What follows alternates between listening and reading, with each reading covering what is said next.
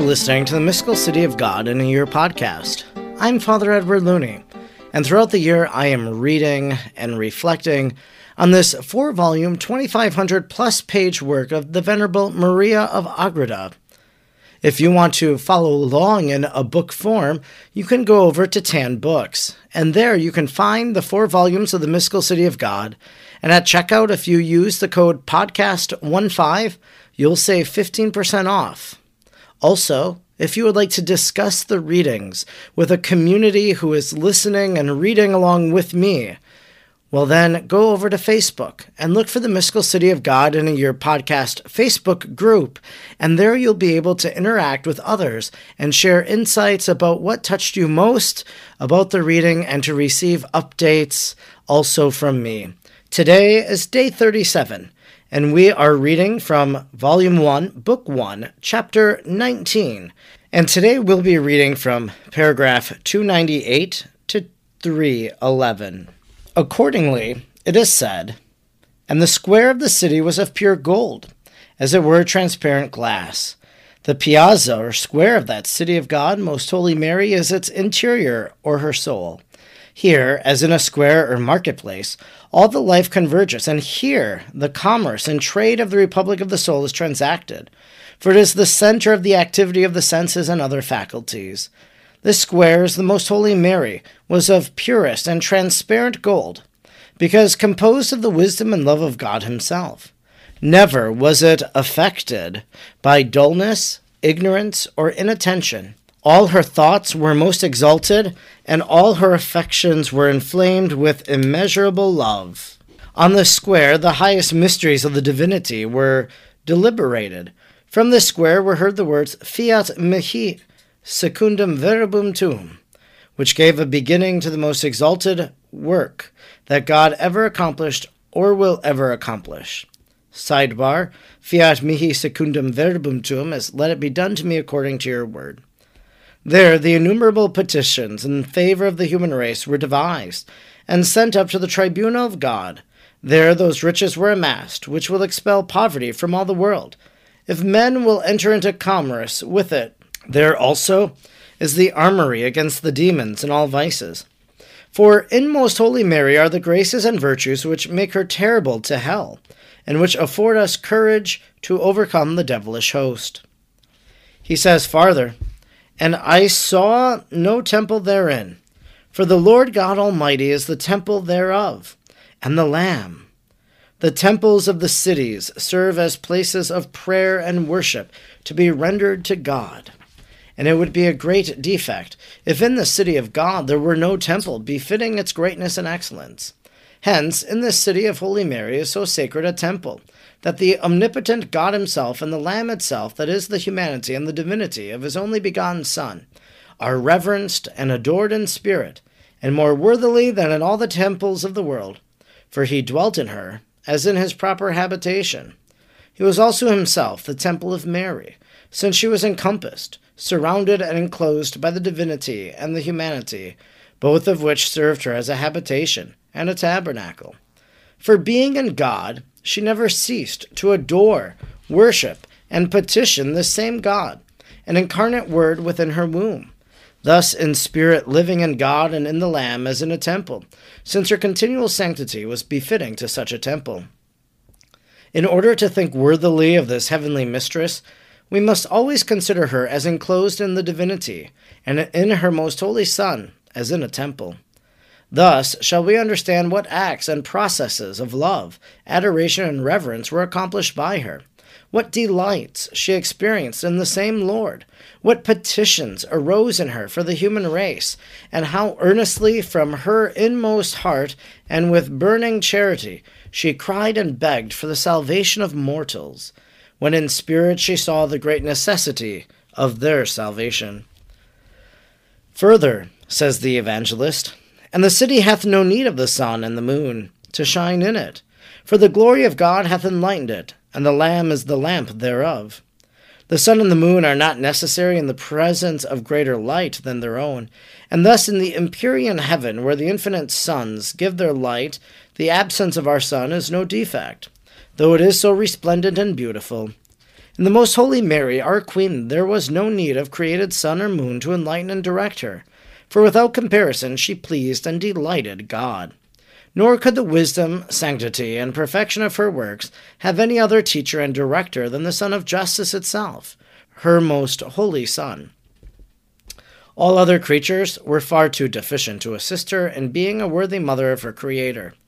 Nevertheless, in the same school of the Lord, she learned to be the most humble and obedient among the humble and obedient.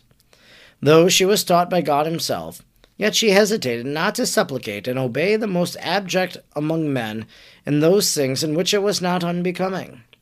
Being the disciple of him who corrects the wise, she drew the divine philosophy of humility from him, her great master, and she rose to such wisdom that the evangelist could say, "And the nation shall walk in the light of it." For if Christ our Lord calls the doctors and saints burning lights placed upon the candlestick to enlighten the church, lights such as were scattered through the ages to the patriarchs and prophets, apostles, martyrs, doctors, filling the Catholic Church with such effulgence that it appears to be a heaven with many suns and moons, what shall we say of the Most Holy Mary, whose light and splendor incomparably exceeds all the doctors and teachers of the Church, yea, that of the angels of heaven? If only the mortals were possessed of clear sight to see the splendor of the light of the Most Holy Mary, it alone would suffice to enlighten every man in the world, and to illumine for them the paths of heaven. Therefore, because all those who have attained to the knowledge of God walked in the light of this holy city, Saint John says that the nations have walked in the light of it. Moreover, he adds most truly, "And the kings of the earth shall bring their glory and their honor into it." Very blessed are those kings and princes who with happy zeal use their power and influence to fulfill this prophecy. All of them should do so. But fortunate are they that turn with sincere affection to Most Holy Mary, employing their life, their honor, their riches, and their high position in the defense of that city of God, extending her glory in the world and magnifying her name in the Catholic Church in opposition to the crack-brained madness of the heretics and infidels. With the deepest sorrow, I behold Catholic princes, who are remiss in seeking the favor of this queen, fail to ask her assistance in the great dangers of their states, and do not look upon her as a refuge and protection, and an intercessor and advocate. If the dangers of kings and potentates are great, let them remember that their obligation to be thankful is not any less. For this heavenly queen herself says, that through her kings do reign, princes command, and the powerful administer justice. Proverbs eight sixteen. She loves those that love her. Ecclesiastes fourteen thirty-one. And those that magnify her attain eternal life, since those that work with her do not sin. I do not wish to conceal the light, which many times, and especially on this occasion, has been vouchsafed to me in order to be made known to others. In the Lord it was shown me that all the afflictions of the Catholic Church and all the labors of the Christian people have been invariably mitigated by the intercession of Most Holy Mary. Then the turbulence of the present times, when heretical pride surges up so high against God and his lamentably afflicted Church, only one remedy is left for these miseries, namely, that the Catholic kings and governments turn to the Mother of Grace and Mercy, Most Holy. Let them seek her favor by rendering her especial homage, so that the devotion and honor of Mary may grow and spread over the whole earth, and thus draw her toward us with a look of pity. Then it may be that she will obtain for us the grace of her Most Holy Son, that all the unbridled vices now infecting the Christian people through malice of the enemy will be reformed, and through her intercession the wrath of the Lord, which so justly chastises us and threatens us with yet greater calamities and misfortunes, will be appeased. From this reformation and amendment of our sins would also spring victory against the infidels, and the extirpation of the false sects that oppress the Holy Church. For the Most Holy Mary is the sword, which is to destroy and cut them down all over the world. Even now the world suffers the losses consequent upon this forgetfulness. If the Catholic kings are not successful in the government of their countries, and the preservation and the spread of the Catholic faith, in overcoming their enemies, or in the warfares and battles against the infidels, all this happens because they do not follow this guiding star, which shows them the way, because they have not placed Mary as the beginning and immediate end of their works and projects. and because they forget that this queen treads in the path of justice in order to teach it, exalts and enriches those that love it. Proverbs eight twenty. O thou prince and head of the Holy Catholic Church, O ye prelates who are also called princes of the Church, and thou Catholic prince and monarch of Spain, to whom, according to my natural obligation, and through the great love and special providence of the Most High, I direct this humble and earnest appeal, cast thy crown, thy monarchy, at the feet of this queen and mistress of heaven and earth. Seek out this restoratrix of the human race. Listen to her, who by power divine is placed over all the hosts of men, and of all the infernal regions. Turn thy affection toward her, who holds in her hands the keys of the good will and treasures of the Most High. Transport thy honor and renown of the city of God, who has no need thereof in order to increase hers, but who can improve and exalt thy own.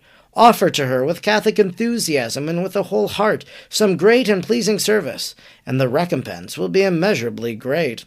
The conversion of the heathens, the victory over heresies and paganism, the peace of the Church, new light and help to improve the lives of men, and a great and glorious reign for these in this life and the next.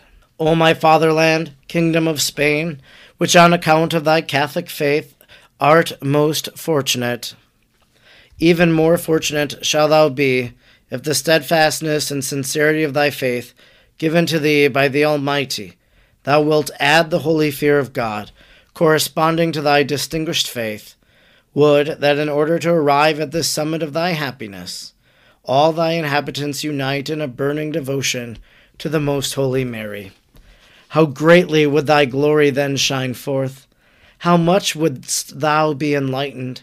How valiantly wouldst thou then be protected and defended by this queen! And how would thy kings be enriched by treasures from on high! And through their agency, how widely would the sweet law of the gospel spread among the nations. Remember that this great princess honors those that honor her, enriches those that seek her, makes illustrious those that praise her, and defends those that hope in her. Be assured that in order thus to show herself a mother and shower her mercies upon thee, she hopes and desires to be approached and solicited. At the same time, remember that God is under no necessity to anyone, Psalm fifteen two, and that he can make out of stones children of Abraham, Luke three eight. If thou make thyself unworthy of such great good, he can reserve this glory for those that serve him better and make themselves less unworthy of the reward.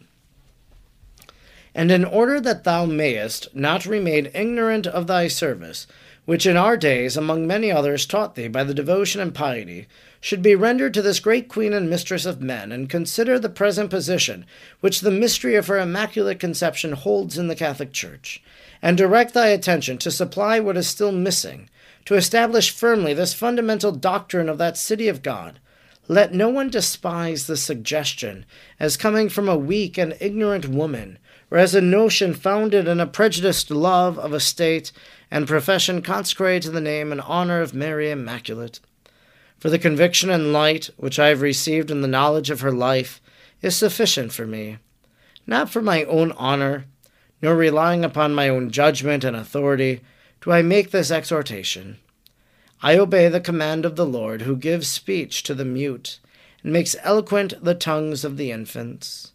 Let those that admire the merciful liberality also take notice of what the evangelist adds, saying, And the gates thereof shall not be shut by day, for there shall be no night there.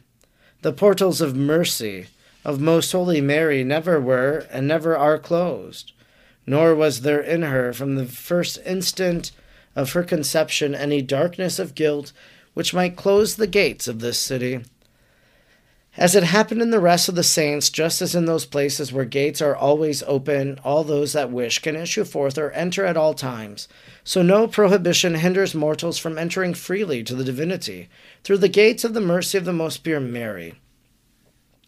For in that city is the storehouse of the treasures of heaven, open to all without limitation of time, place, age, or sex.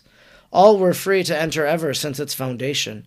For that very purpose, the Most High has opened so many portals in this foundation, leaving them unlocked, free and open to the light, so that from the first moment of Mary's purest conception, mercies and benefits began to descend upon the whole human race.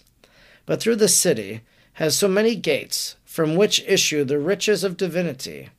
Yet it is on that account, not the less, secure from its enemies. Therefore, the text proceeds, There shall not enter into anything defiled, or that worketh abomination or maketh a lie, but they are written in the book of the life of the Lamb. Rehearsing again the glories of the city of God, the evangelist closes this twenty-first chapter, assuring us once more that there was no blemish in her because she received an immaculate body and soul. This, however, never could be said of her if she was tainted by original guilt, and much less have stains or blemishes of actual sins ever found entrance in her. That which entered into the city of God is entirely similar to that which is of the Lamb. Her most holy Son was taken as the pattern and model for her formation, and from no other being could any excellence of the Most Holy Mary be copied, even when there is question of the smallest, if indeed anything can be called small in her. Since this portal, Mary, was to be the portal of a city of refuge for the mortals, it could only be with the understanding that he, who is a perpetrator of abomination and lies, should never find part or entrance through it. But let not on this account the sinful and guilty sons of Adam hesitate to approach the gates of this holy city of God. For if they approach with contrition and humility to seek the cleansing of grace, they will find in it these gates of the great Queen, and in no others. She is clean, pure, abounding in grace, and above all, she is the Mother of Mercy. She is sweet, loving, and powerful to enrich our poverty and to cleanse us from the stains of all our sins. Instruction which the Queen of Heaven gave me concerning these chapters. And these chapters would be those concerning Revelation twenty-one. My daughter, these chapters contain excellent direction and light, though thou hast left in them many things unsaid. Seek therefore to draw profit from all that thou hast understood and written, bewaring lest thou receive the light of grace in vain. This in brief I wish thee to remember.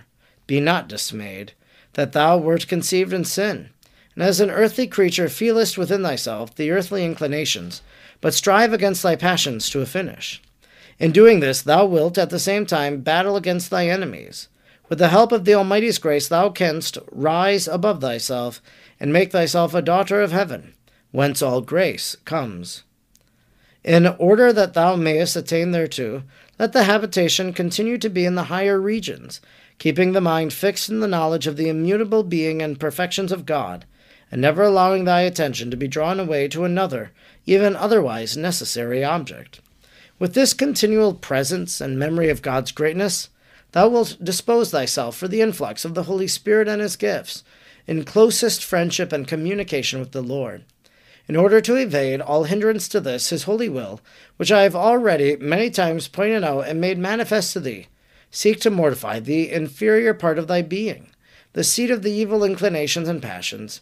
Die to all that is earthly, sacrifice, in the consciousness of God's presence, all thy sensitive appetites. Fulfill none of their impulses, nor ever satisfy thy own will outside of the narrow limits of obedience.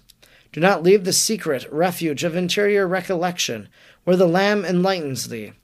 Adorn thyself for entrance into the bridal chamber of thy spouse, and permit the hand of the Almighty to array thee in such a manner as he wishes, always seeking to concur with him, and place no obstacle in his way. Purify thy soul by many acts of sorrow, for having offended him, magnify and praise him with a most ardent love. Seek him, and rest not until thou hast found him, whom thy soul desires. Hold him, and do not let him go. Canticle three four. I wish thee to proceed on thy pilgrimage like one who has already arrived at the journey's end, keeping thy gaze continually on the source of all the glory. Let the rule of thy life be to walk in the light of faith and in the brightness with which the Omnipotent shall fill and illumine thy soul, and to continue to love, adore, and reverence him without any cessation or diminution. This being the will of the Almighty in thy regard, consider what shall be thy gain, but remember also what may be thy loss. See thou do not run this risk. Subject thyself with thy whole will, and being to the guidance of thy spouse, of myself, and of holy obedience, which must always be thy standard. Thus the mother of the Lord instructed me, and I answered her, filled with great confusion. Queen and mistress of all creation, whose servant I am and wish to be for all eternities, forever will I praise the omnipotence of the Most High, because he chose thus to exalt thee. But since thou art so fortunate and so powerful with the Almighty, I conjure thee, O my Lady, to look with an eye of mercy upon me, thy poor and miserable servant. Make me partaker in the gifts which the Lord has placed in thy hands for distribution among the needy. Raise me up from my abject state, enrich my nakedness and poverty, and as a mistress, compel me to desire and do what is most perfect, helping me to find grace in the eyes of thy most holy Son and my Lord. In thy hands do I place my salvation, O mistress and queen. Do thou take charge of it to the end, for thy desires are holy and powerful on account of the merits of thy most holy Son, and on account of the promises of the most holy Trinity, which are pledges for the fulfillment of all thy petitions and desires without fail. I myself have nothing to oblige thee, as I am unworthy, but as a substitute I offer thee, my Lady, thy own sanctity and clemency. This concludes our reading for day thirty-seven, where we finished chapter nineteen, reading from paragraphs two ninety-eight to three eleven. Well, today again, a very rich reading, a very beautiful reading in parts, speaking about Mary and also people having devotion or lack of devotion to her. We heard, for being in God, she never ceased to adore, worship, and petition the same God, an incarnate Word within her womb, thus in spirit living in God and in the Lamb as in a temple, since her continual sanctity was befitting to such a temple. She never ceased to adore, worship, and petition that same God. Now from her place in heaven, she adores and worships and petitions God on our behalf. And then she wrote, "With the deepest sorrow I behold Catholic princes, who are remiss in seeking the favor of the Queen, fail to ask her assistance in the great dangers of their states, and do not look upon her as a refuge and protection, as an intercessor and advocate." And she goes on to really share what Mary can do for that ruler, what Mary can do for that country in her role again as advocate and protectress, as one who prays before the throne of God. It is with deep sorrow I behold Catholic princes who are remiss. But I think we can extend this. Think about all of the Catholic faithful. Of course, you're listening to this. You're devoted to Mary. Many people maybe pray a rosary every now and again, but only a select number of believers probably, you know, a small percentage, I mean, pray daily the rosary as Our Lady of Fatima requested. And so we think about all of the other Catholics who are indifferent as well to Marian devotion. I know of families, and I like this, that they do it, that something bad happens, so they gather together and they pray the rosary. But we should pray the rosary all the time, that we should seek the favor of this Queen, that we should never fail to ask her assistance in the great dangers of our states, that we should always look upon her as a refuge and protection. It's what the Hail, Holy Queen says, "To thee do we fly, poor banished children of Eve.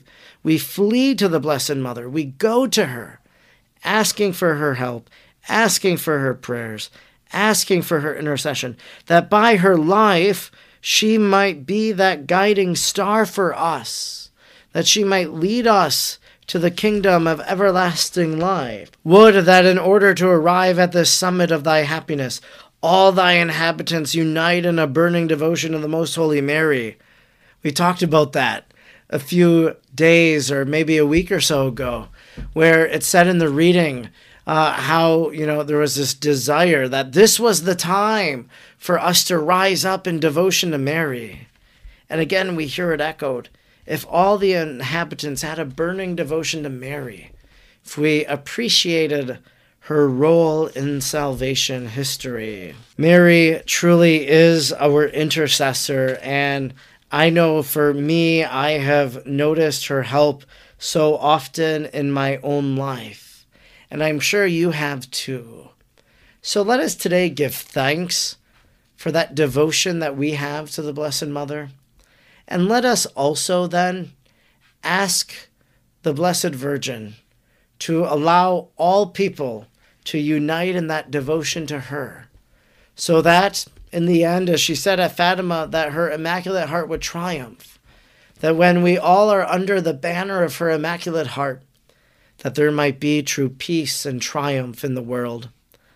I'm Father Edward Looney, and throughout the year, I'm reading The Mystical City of God. Thanks for tuning in today. I hope you'll join me again tomorrow. Until then, may God bless you, and Mary pray for you.